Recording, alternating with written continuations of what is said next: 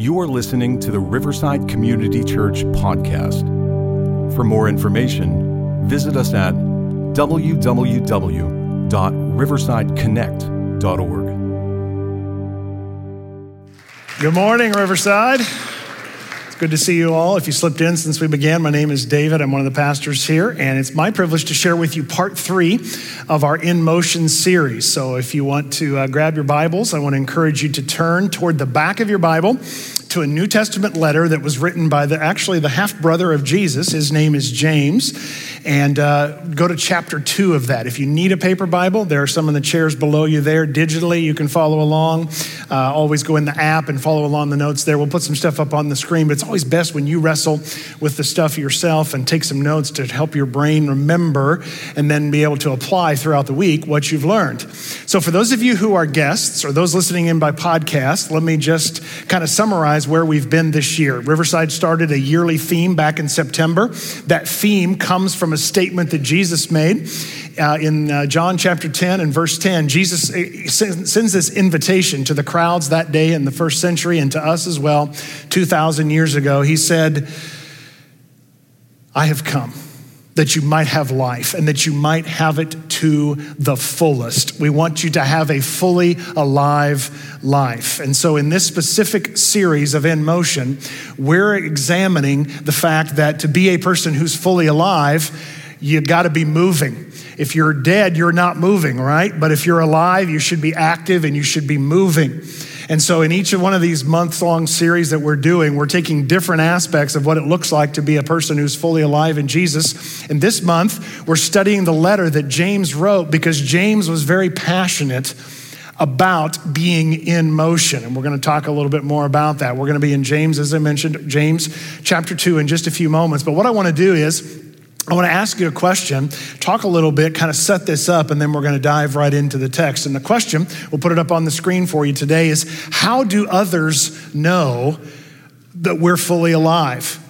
Do others see that we are fully alive? How do they know that? Because we can just say, yeah, I'm a Christian. Yeah, I'm a person who follows Jesus. I'm fully alive whatever version of that language you want to use. Maybe yours is a little different, but the question is is do people just hear you say that or do they actually know by the way that you live that you are changed, that you are transformed, that you are fully alive, that you've received that abundant life that Jesus came to give. Because here's the truth about us all who are fully alive. And, and if you would not say you're a follower of Jesus, no guilt or condemnation for me or anybody here. We're glad that you're here and we want you to come to continue to explore faith, investigate, ask questions, and figure out for yourself who Jesus is today, who he was and who he is and who he wants to be as the person who would make you fully alive because he came for you just as much as he came for me or anybody else in this room. But for all of us who say that we're followers of Jesus,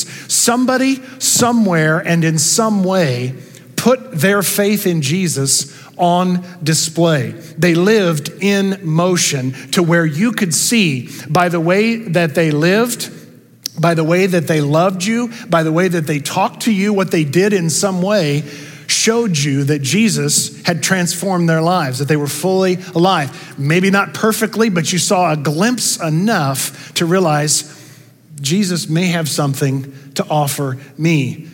And the, th- the truth is, is that as followers of Jesus who are living in motion and fully alive, we're called to do that for others. In fact, somebody might be in this room because you've been invited because somebody wants to put Jesus on display in your life. They want you to experience what they've experienced as a follower of Christ.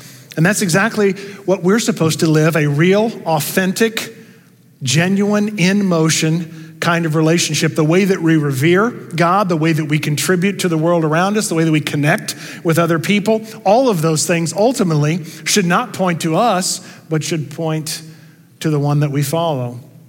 James would tell you, as the brother of Jesus, that his brother put God and faith on display every day of his life. In fact, it left such an impression on this man who we've already studied in part one. If you've ever wanted to know kind of about the family of Jesus and specifically his brother, go back to the first message in this series where I line out the whole life of James for us, as much as we know from Scripture about his life. But he didn't believe in Jesus, but yet he saw God put on display over and over and over again. And eventually it so shifted his perspective in his life that he became a follower of Jesus after the resurrection. And in that process, he penned this letter to the 12 tribes of Israel, Jews scattered around the Mediterranean rim in the first century.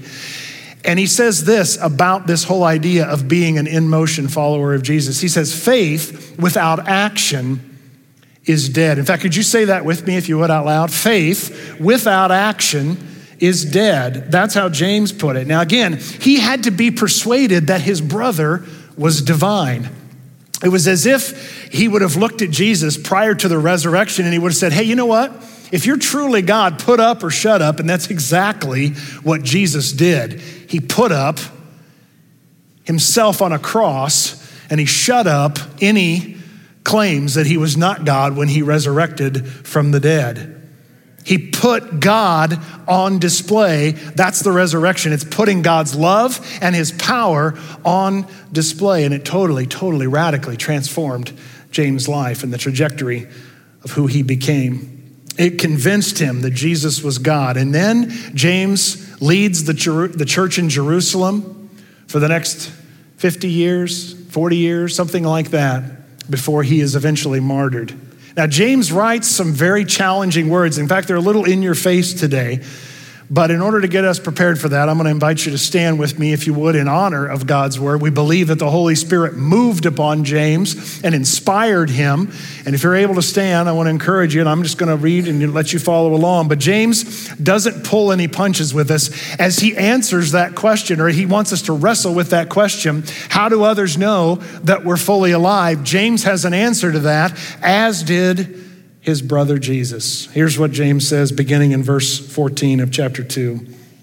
He says, What good is it, brothers and sisters, if you say you have faith, but don't show it by your actions?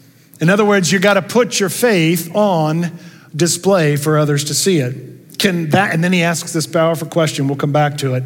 Can that kind of faith save anyone? Suppose you see a brother or sister who has no food or clothing, and you say, Goodbye, have a good day, stay warm, and eat well. But you don't give that person any food or clothing. What good does that do? So you see, faith by itself isn't enough unless it produces good deeds. It is dead and useless. Now, someone may argue, some people have faith, others have good deeds. But I say, how can you show me your faith? In other words, how do I know that you're a person of faith? How do I know that you're fully alive? If you don't have good deeds, I will show you my faith by my good deeds. You say you have faith, for you believe that there is one God. Good for you, he says. Even the demons believe this, and they tremble in terror. How foolish. Again, he's not, not holding back here on him. Can't you see that faith without good deeds is useless? Lord, you have something very intentionally planned for us all, individually and corporately, as a church family today. Whether this is our first time or we've been coming for decades, Lord, you want to speak to us. So let, help us, Lord, not to miss what you have for us encourage us, inspire us, challenge us, convict us, do whatever you need to do for us to live fully alive, in motion kinds of lives. We pray this now in Jesus' powerful name. Amen. You may have a seat. So, James asks an internally important question early in our text in those verses today about the nature of what theologians call saving faith. Notice what he says Can that kind of faith save anyone?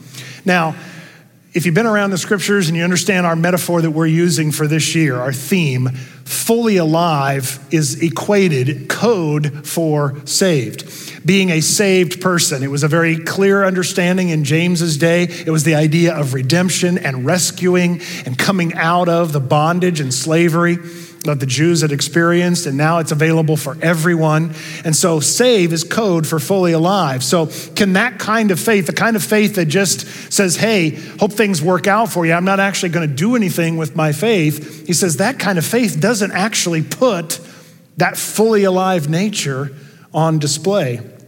Save or fully alive means that you've trusted Jesus enough to follow him with your whole life and to allow His Holy Spirit to live through you, to receive His forgiveness, to experience firsthand His grace.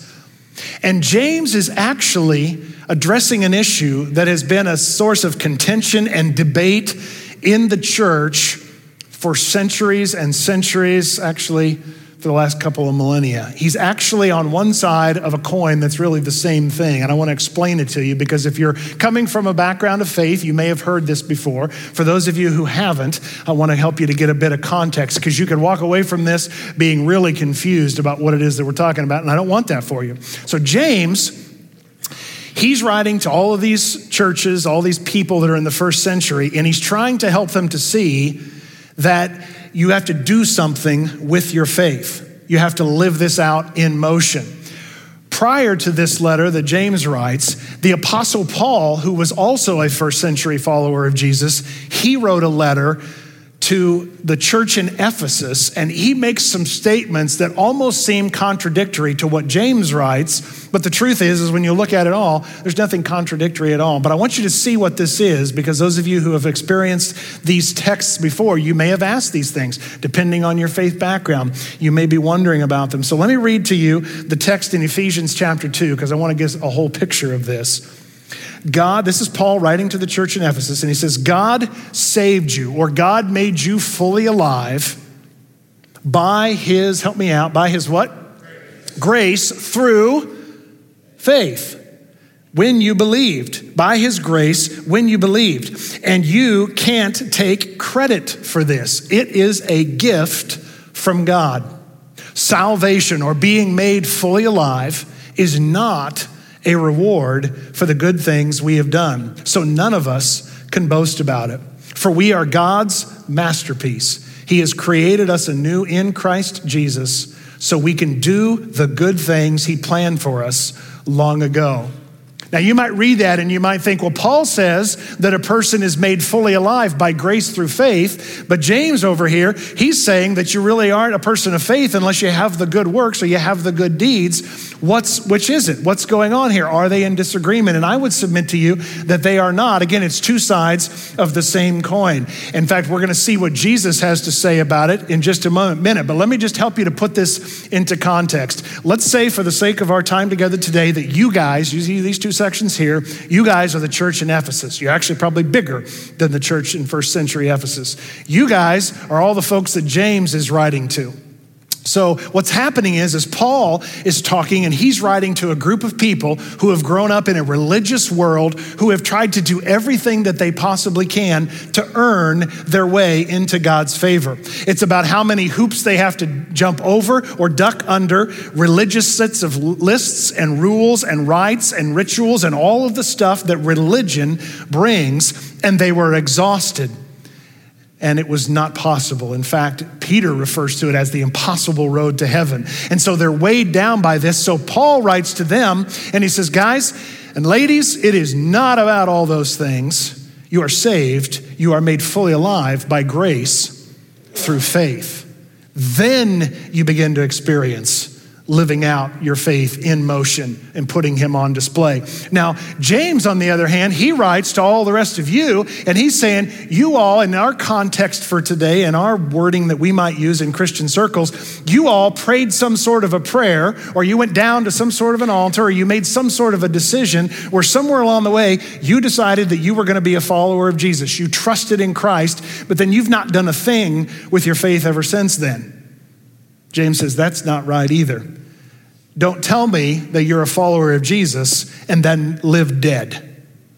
You live alive. You live active. You put action to your faith. Now, Jesus, I think Jesus would not be in this camp completely, and he would not be in this camp completely. Jesus, as always, is a both and. In fact, Jesus displays that for us on the final night of his life in the upper room with his disciples. His words echo to us today just as much as they did then. It's John chapter 13, and we'll put it up on the screen beginning in verse 34. This is what Jesus has to say about this issue Love each other just as I have loved you. You should love one another.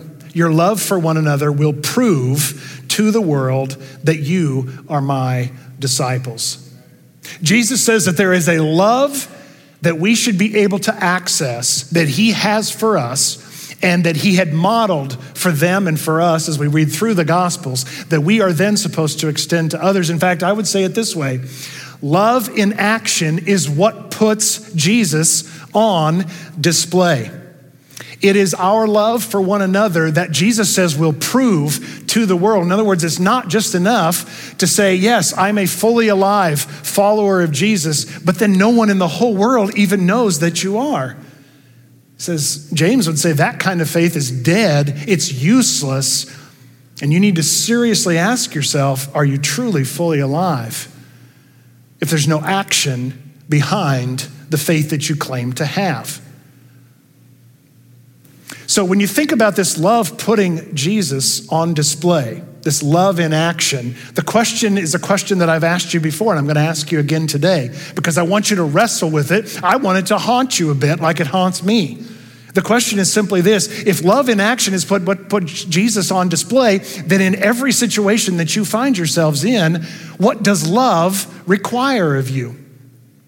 Because if love is going to demonstrate that you're a follower of Jesus and you're going to put him on display in the way that you love, then you need to know what love requires. And here's the thing almost every time, in every interaction in your life, you, you genuinely deep down inside know what love requires. We just don't want to do it.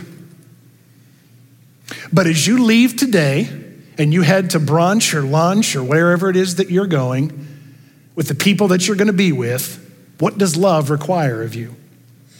You see, this is beyond an emotion, this is beyond a feeling, and it's an action, it's a commitment, it's a decision where we say, you know what, even if it's difficult, even if it costs me something, even if I have to sacrifice, I'm gonna do something about this because that's what love requires.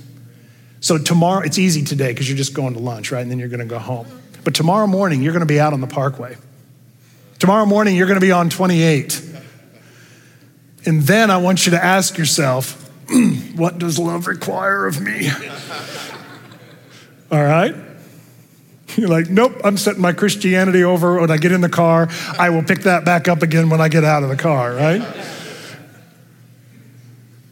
What does love require of you, parents, as you raise children in this generation? Students, what does love require of you when you walk onto your campus? Husbands, what does love require of you to love your wives the way that Christ has loved the church? Wives, what does love require of you in your marriage with your husband?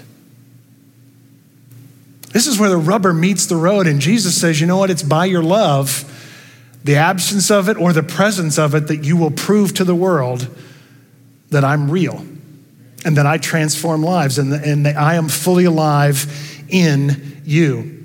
Now, Jesus goes on that night and he challenges us not to be just believers, but to be followers. You see, believers give lip service to being fully alive. And, and James says, even the demons believe, but that doesn't make them fully alive. It's belief and behavior that go together. Listen to what Jesus says to help us clear this up. John chapter 15, it's that same night that he's with his disciples before he's arrested. He says, I am the vine, you are the branches. Those who remain in me or abide in me, he would say, and I in them will produce much fruit. For apart from me, you can do nothing. The fruit that Jesus mentions is the evidence that we are fully alive. Faith is where it starts. By grace through faith, we are made fully alive. That life in Christ then produces this fruit, the actions, the in motion behavior of this. But again, it can't just be a private faith that no one else knows because that's not putting him on display. That's not living in motion. You've got to live it out for other people to be able to see this. Now, you know this, but you're probably not thinking about it all the time. And I want to illustrate what I'm talking about here because I have an experience multiple times a year that reminds me of this exact situation that we're talking about. Again, where you say, I'm a follower of Jesus, but how do people actually know it? Well, they know it by your action. So, in a practical sense, many of you over the years I've come to visit in the hospital. And when I go to visit in the hospitals, I always get a ticket, you know, in terms of going to pay for my parking. And then I go in and I will visit you and I'll pray with you and we'll talk, we'll share, we'll do some life together. And then I'll leave and I will go down and I'll go to the cashier and I will tell them exactly what Bill told me to tell them, Pastor Bill, when I came 22 years ago. I will go up to the cashier and I will say, uh, you know, I'll give it to the person and I'll say, I need to get clergy validation, please. And nearly every time for the last 22 years, I get this. And they, and they look at me and the first time it happened, I was so confused because I, because I couldn't, I didn't get it, I didn't know. But they are looking for the universal sign that I am clergy and I don't look anything like I'm a pastor, right? In fact, when I say that, they're expecting to see this.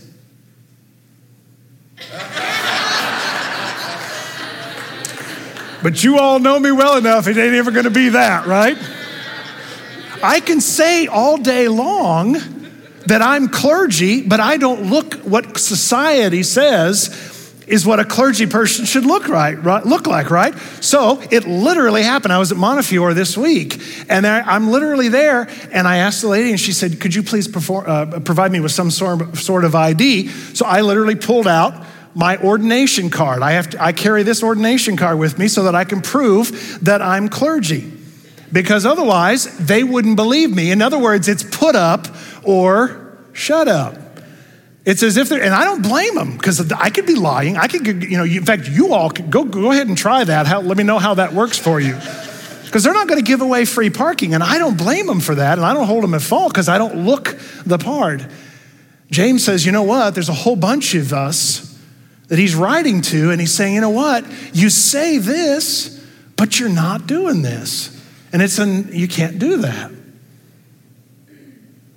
And so the challenge for us is to apply what it is that Jesus is telling us to do and who he wants us to be. Now, James continues on, and as a first century Jewish man writing to a group of Jewish people, he believes and knows deep down inside that they're going to understand what he's writing about. And he makes some assumptions, but I don't want to make those assumptions today. So I'm going to briefly give you a bit of clue in as to what we're looking at. He's going to give us two examples from Hebrew scripture one from the life of a man and the other a woman, one from Genesis chapter 22. In fact, it's Abraham's story. The other one is Rahab's story, and she comes from Joshua chapter 2, if you want to write those things down. But these two examples from the Old Testament Hebrew scriptures, one of a man, again, one of a woman, show inward faith in God that was put in motion, and it actually put their faith on display in action.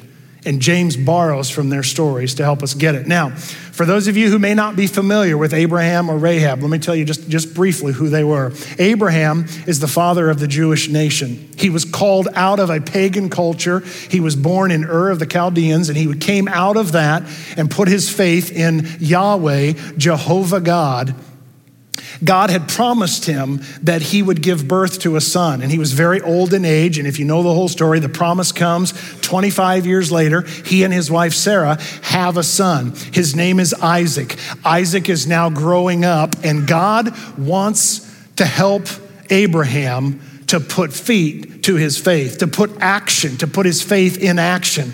And so God asks him to do something that we would think is horrific, that we would think is awful terrible in every way, and it was then just as much, as much as it would be today. He asks Abraham to sacrifice his son Isaac. Now, what you need to know, though, in that history, in that culture, In that world, people often sacrifice their children. Gods and goddesses would often require that of people to show how serious and committed you were to that particular religion. God, in doing this, already knew the outcome because he's God. He didn't do this to see what Abraham would do. He did this so that Abraham would see just, just truly how deeply his trust and his faith was. And God wanted to separate himself from all the other gods and goddesses. So he asks for Isaac's life. Abraham goes and he's about to do it. If you're familiar with the story, God stops him and says, Hey, I'm going to provide the sacrifice. And it's a picture to Jesus all the way thousands of years later. But the point of all this is, is the scriptures teach us, and the Abrahamic story tells us that his faith was in God, and God credited that as grace and mercy to Abraham. This is the way James refers to it in chapter 2 and verse 21. Don't you remember that our ancestor Abraham was shown to be right with God by his actions? When he offered his son Isaac on the altar. His actions didn't make him right with God, it showed that he was right with God. You see, his faith and his actions worked together. His actions made his faith complete. And so it happened just as the scriptures say. And then James grabs uh, from, the, from the Old Testament book of Genesis, chapter 15 and verse 6, he grabs that and throws it in. He says, Just as the scriptures say, Abraham believed God, and God counted him as righteous. Notice this because of his faith.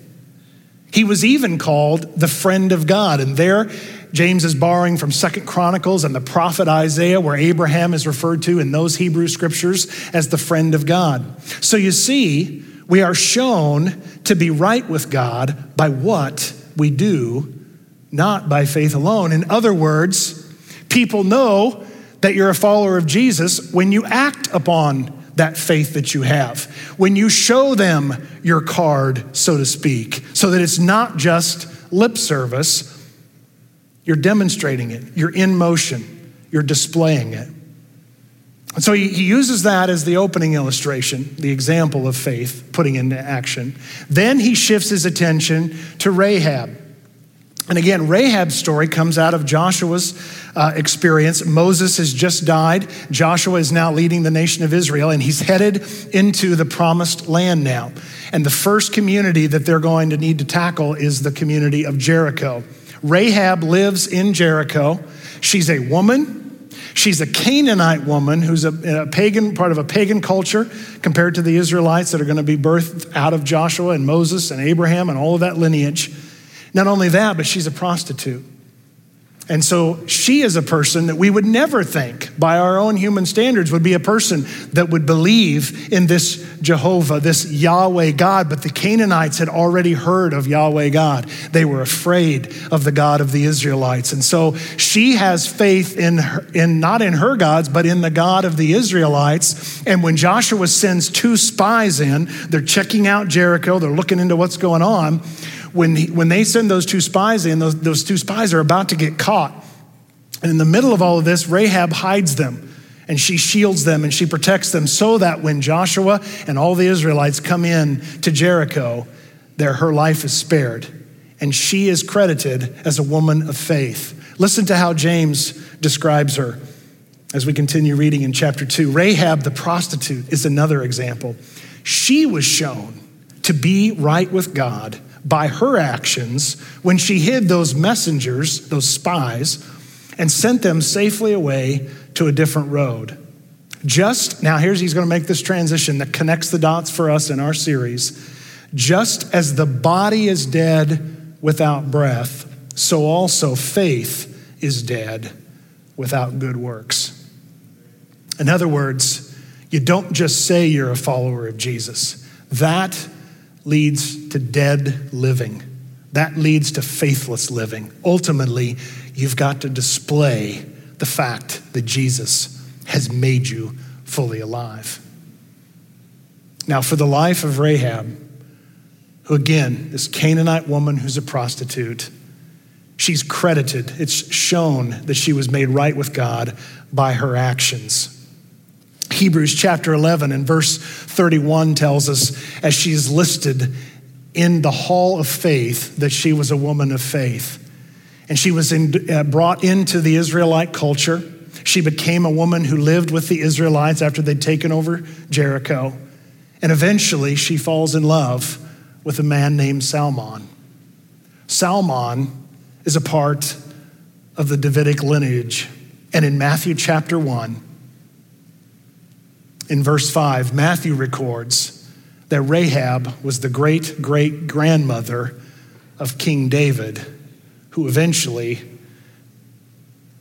her line, David's line, became the line of Jesus and the Messiah. And so, if you say, There's no way I can ever be that, you're no worse off than Rahab. You're no worse off than Abraham. You're no better than them. I'm no better than they are.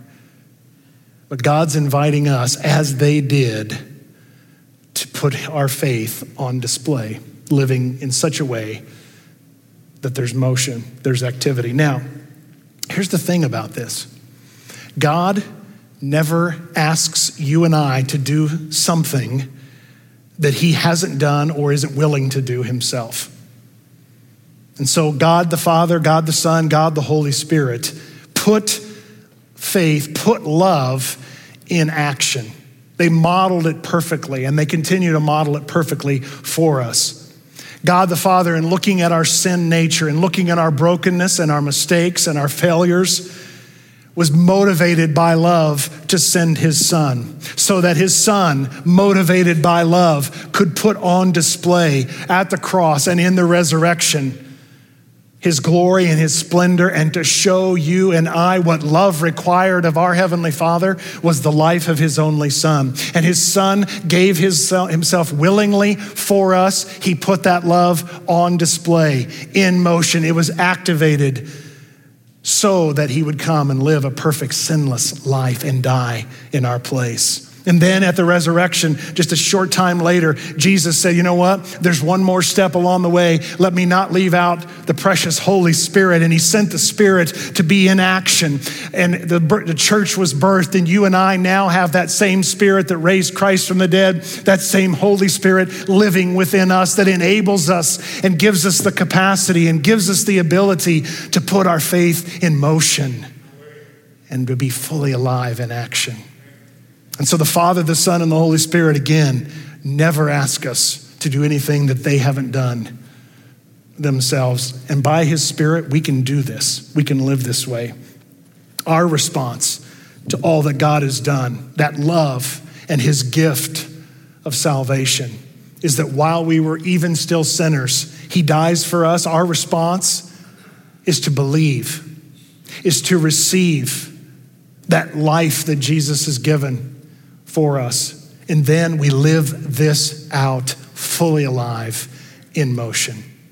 So we begin the relationship by grace through faith, and we live it out every day of our lives, putting Jesus on display in big and little ways.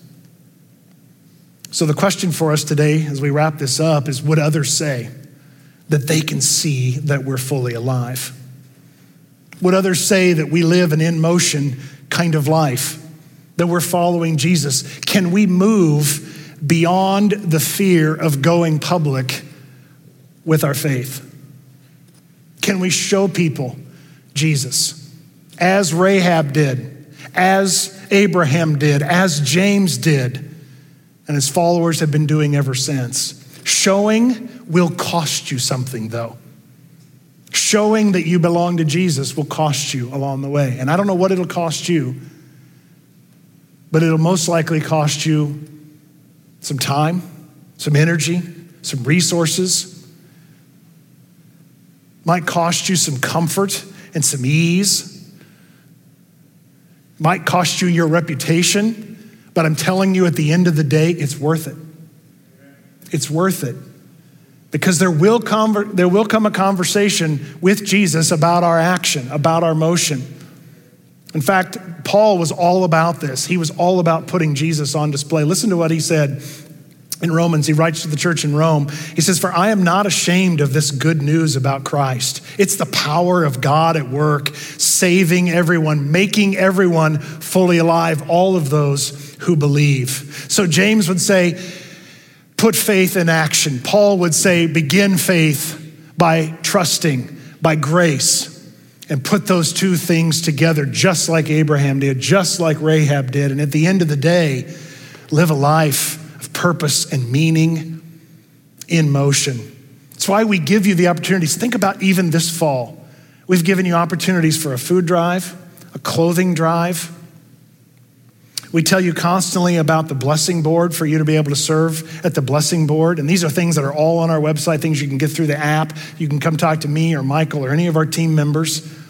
There's a Verona community meal happening this Wednesday night. The last I heard, there were still turkeys needed to be purchased and cooked. If you can't cook turkey, that's not you. But if you can and you know who you are, maybe that's a step for you to take to put him on display. You say, Well, I live in Freeport or Tarentum, or I live over in Fox Chapel. Why would I be over in Verona? Because that puts Jesus on display wherever we find ourselves in the communities around us, there's a fantastic ministry going on in Natrona Heights right now. It's called the Building Block of Natrona, and it's just every block counts, and they're reaching a group of people in that area Trisha Ritchie, we partner with Trisha and what she's doing there. And Amy and I go and we serve there some of the most destitute people in our area that we're able to go and serve. We love to serve at the Blessing Board. We're giving you the opportunity next weekend to put your faith on display in one day to feed the world. And that doesn't cost you time, that costs you resources. But it doesn't have to be something that's an, an organization, it's just right in your life. The people that you're going to go to work with, the people that you're living next to the people that you're um, doing life with, even in your own home, how will you put him on display? You don't have to be a part of our meals team to provide a meal for somebody. You don't have to be a part of our, one of our visitation teams to go do visitations. Jesus has invited you to do that yourself in your everyday life, wherever you find yourself. Put him on display. So, with that, I want to pray, and we're going to respond. As the worship team comes, I want to invite you just to bow your hearts with me and I want to lead us in a prayer. I want to encourage you as your heads are bowed and your eyes are closed to think about who you're going to process this, this week. Maybe it'll be your group. If you're students, maybe you're going to talk to Nexus. And if you're young adults, you'll be at the table talking about it. Maybe it'll be a follow coach. Maybe it'll be a counselor. But where, where do you have work? To do in this arena? And who hopes that you'll get to work soon? Who's desperate to see Jesus on display through your life and through mine? Heavenly Father, thank you. Thank you for those who have shown us sitting here in this room, listening by podcast. Thank you for those who have shown us their faith by their actions. They've modeled for us a life a fully alive kind of life, an in motion kind of relationship with you, Jesus. Would you please free us from a version of Christianity that says we have to earn our way to you, or a version that results in a loveless, actionless, anything but in motion kind of way of following you. Please free us from those extreme, unhealthy versions we pray for opportunities to show those around us that we belong to you. And Lord, we commit to intentionally following through on what it is that you have spoken to us today. Help us, Father, not to overcomplicate this or, or even, Lord, make excuses or blame others for our lack of compassion or our lack of obedience in these areas. We would long to be like Jesus, who lived this out perfectly and who wants to live it out through us. So, Holy Spirit, we grant you access to our lives, our hearts, our minds. May we apply what it is that we've heard today. It's in the name of the one who gave us the ultimate example of an in motion kind of life, the Lord Jesus Christ. Amen. Thank you for listening to the Riverside Community Church podcast. For more information, visit us at www.riversideconnect.org.